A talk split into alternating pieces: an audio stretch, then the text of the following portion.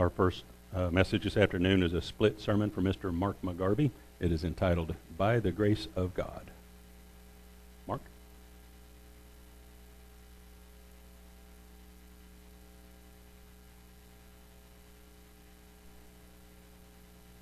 Good afternoon.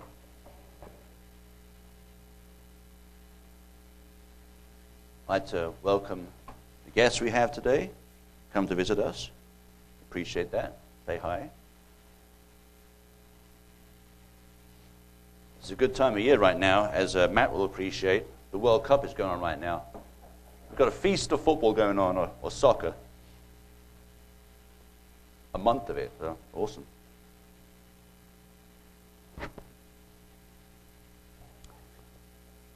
I stand here by the grace of God.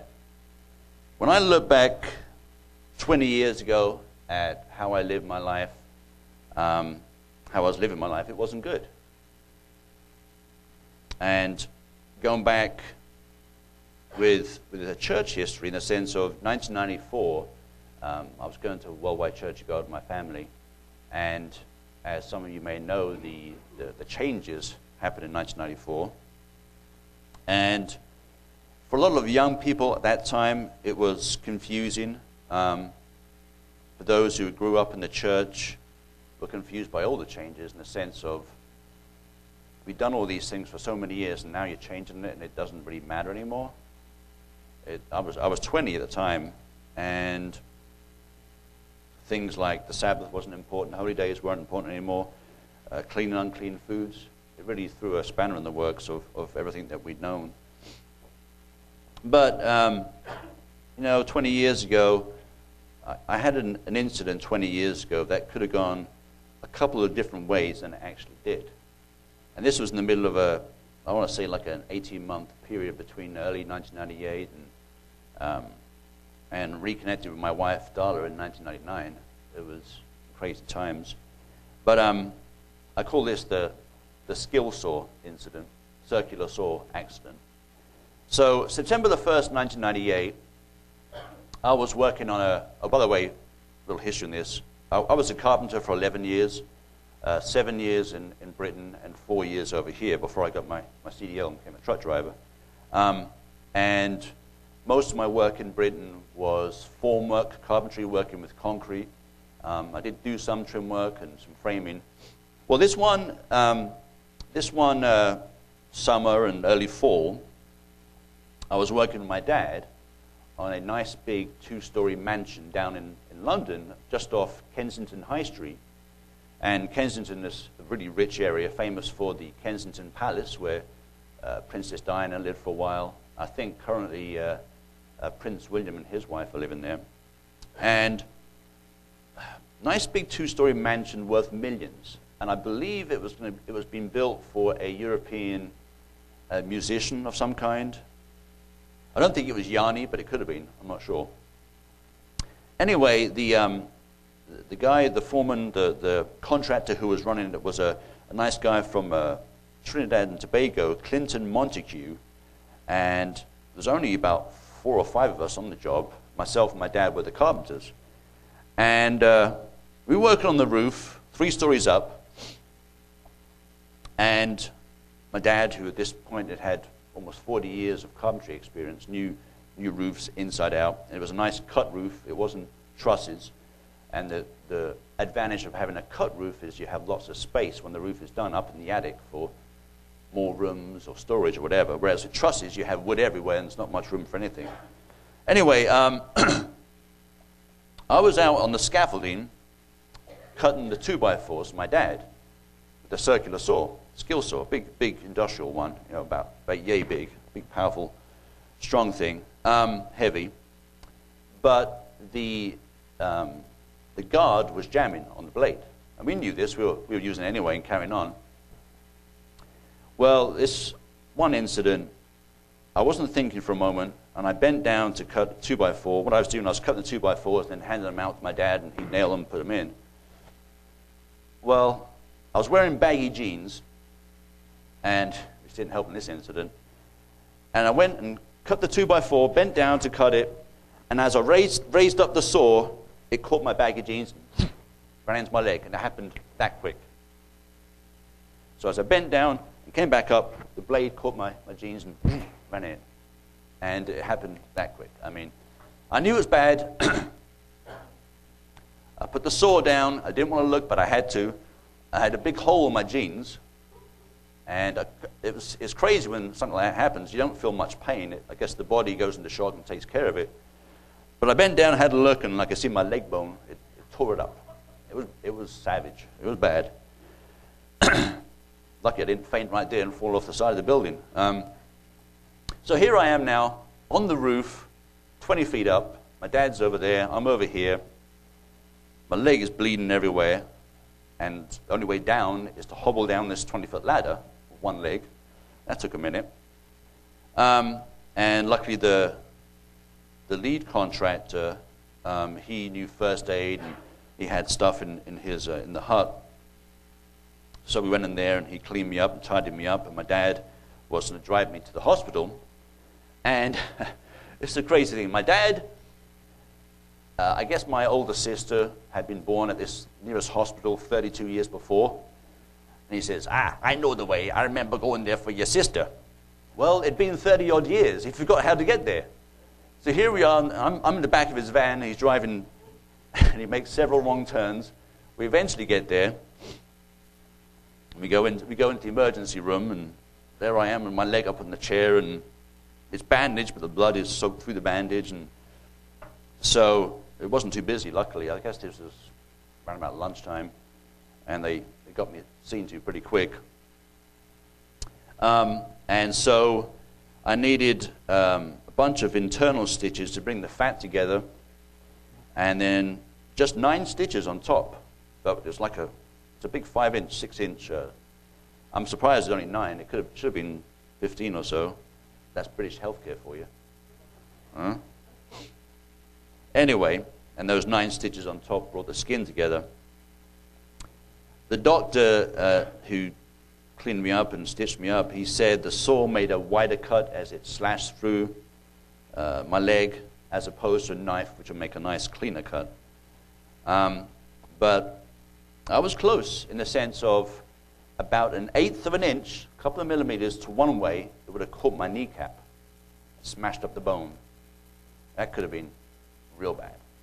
I would not know if I would have needed some kind of kneecap replacement or, something. But it would have been serious, a lot worse.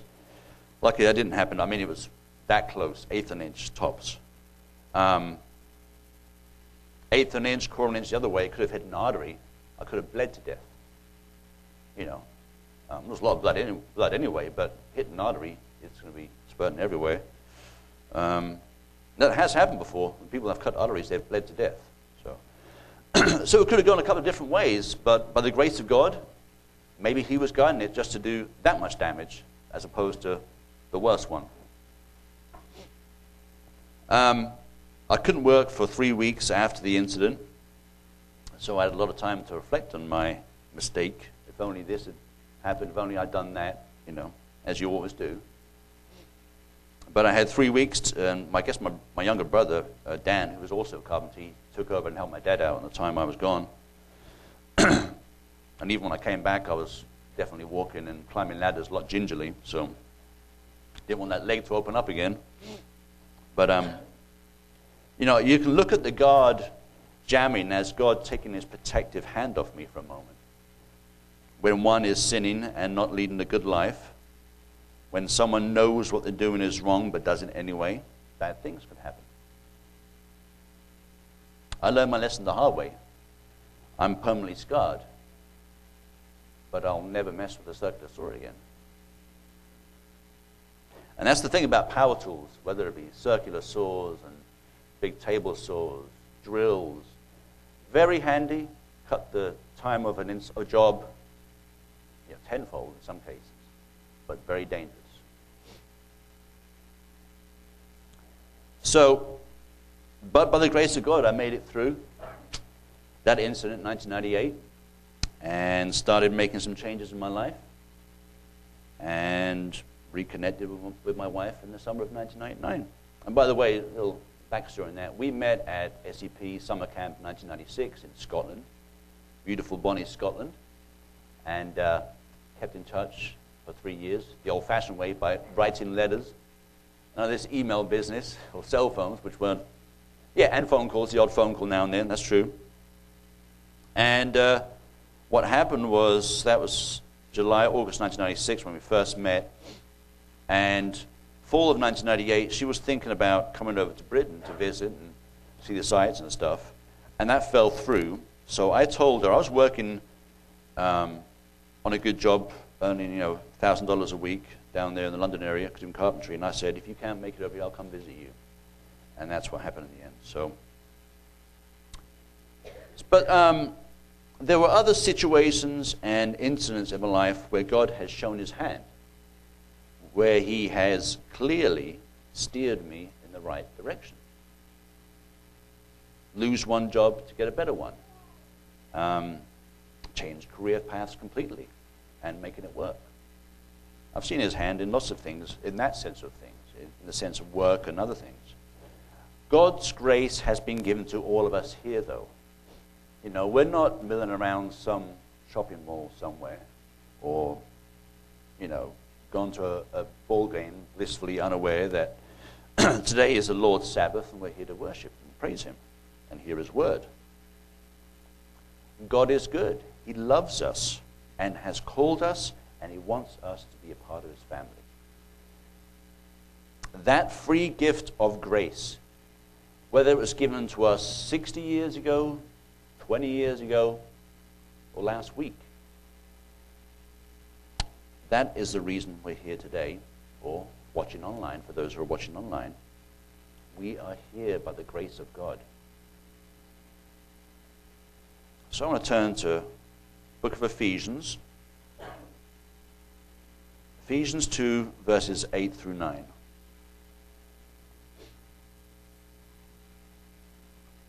Ephesians 2, verses 8 and 9. Verse 8 For by grace you have been saved through faith, and that not of yourselves, it is a gift of God, not of works, lest anyone should boast. Very wise words from Paul here. And I've got a, a, a reference here in my study Bible on verses 8 and 9. God desires to stem, demonstrate his kindness throughout eternity through Christ Jesus, his Son. This has nothing to do with our own merit. It is only because he is merciful and kind that he reaches out to save us. Unquote. Very true. We don't have to work at being saved, just like forgiveness isn't earned.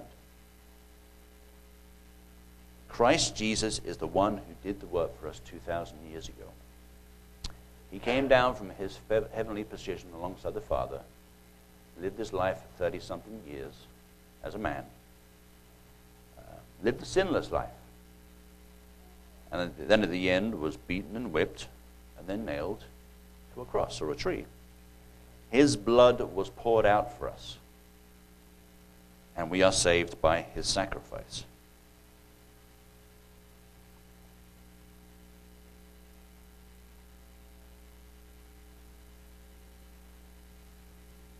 There's another scripture here. This is uh, 2 Timothy chapter 1 and verse 9. 2 Timothy chapter 1 and verse 9. Just one verse. I'll read the, the sentence before that. But share with me in the sufferings of the gospel according to the power of God.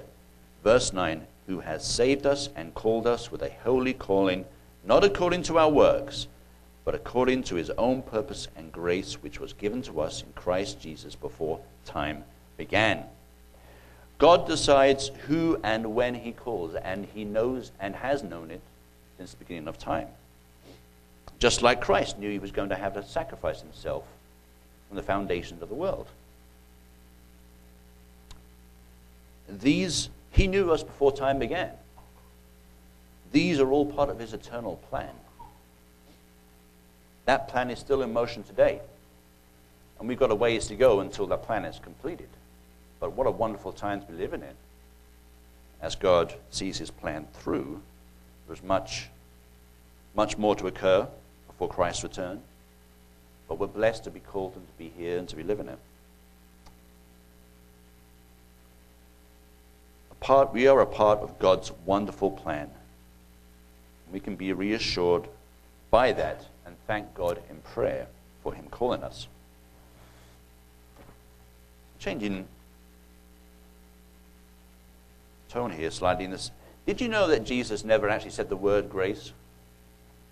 In all his recorded teachings, and I, I say recorded teachings because, as, as John said, if all the works that Jesus did and all his sayings were, were done, it wouldn't be enough books in the world to, to hold them all. But from what is recorded, from what Jesus said, he never actually said the word grace, but he didn't have to. And you know, some people say, well, I've read, well, why did he never talk about grace? He didn't have to. Jesus personified grace, he exuded grace. He emanated it, it just emanated from him. Just like he emanated love, mercy, truth, compassion, patience, and on and on, and all the good fruits. He didn't have to talk about it when he would be an example to his followers at the time and us now of how gracious and forgiving he was. Like the paralytic man that Jesus healed. Just one verse, I'm going to go over there real quick. Many, many stories that Jesus healing people. This one story is interesting. Just a couple of verses here. In Matthew chapter 9, verse 2, Jesus had been across the the lake, I guess, Lake Sea of Galilee, I'm guessing. And he gets in a boat and goes back over to the other side. And Matthew chapter 9, verse 2 Then behold, they brought to him a paralytic man lying on a bed. When Jesus saw their faith, he said to the paralytic, Son, be of good cheer. Your sins are forgiven you. And of course, the scribes and the Pharisees did it. Oh, what are you doing? Your sins are forgiven you. What are you talking about? You can't do that. Only God can forgive. Well, he knew where they were coming from and he scolded them for it. I'm, I'm guessing by the, the language here, Jesus referring to him as son. Maybe the, the guy was a younger guy.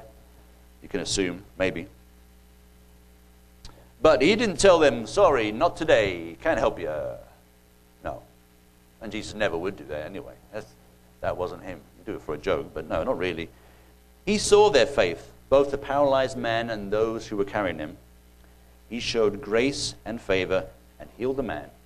And that's just one incident of the many, many dozens and hundreds of cases of Jesus healing people, raising them back to life, and so on and so forth. He didn't care who they were rich or poor, young or old, man or woman. Jesus had compassion on them. an example to us all.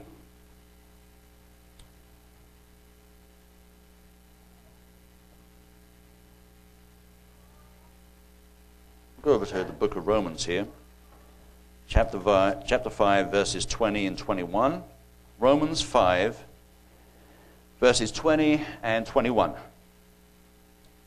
Verse 20. Moreover, the law entered that the offense might abound. But where sin abounded, grace abounded much more. Verse 21 So that as sin reigned in death, even so grace might reign through righteousness to eternal life through Jesus Christ our Lord. And again, I've got an interesting little quote here from my study Bible on these verses. Grace abounded much more. The Greek term Paul uses means superabounded. The Greek word he uses for abounded is translated superabounded. Not only can sin never exceed the grace provided by God, sin loses its threat when compared to the superabounding grace of God. End quote. We can take comfort, hope. Whatever sin we may have committed, however bad it was. God's grace is greater than it. It's right there. As Paul told the, the Romans. God's grace wipes the slate clean. You look at King David.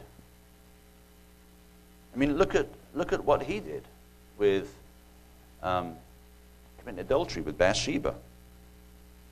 And later on would then have Bathsheba's husband killed, put him, made sure he was in the front line and was killed in battle. Um, but he repented, prayed to God, wrote psalms of repentance, and, and just completely changed his ways, realized what he did, pleaded to God for God's mercy. And what does God say about David after that? He is a man after my own heart. Wow. He really changed his life around after what he did. Really changed his life around. And he will be made king of Israel once again after Christ's return. God's grace and favor was shown to David. And on that subject of, I mean, there's so many stories in the Bible throughout the Old Testament and the New Testament. I've got a quote here from, while I was studying my, my message here, from online source here. Quote, the Bible is packed with examples of humans who sin and a God who forgives, humans who run and a God who pursues, humans who don't deserve grace and a God who gives it anyway. End quote. And that was uh, written by Sarah Kuntz on the Living by Design website. Nice little quote. God gives it anyway, no matter what we've done. Because as humans, we are weak. We give in to our, our ways sometimes.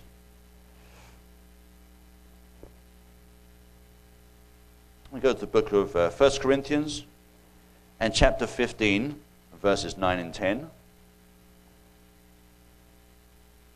1 Corinthians 15, verses 9 and 10.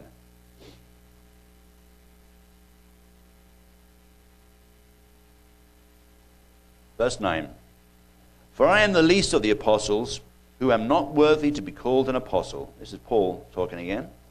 Because I persecuted the church of God.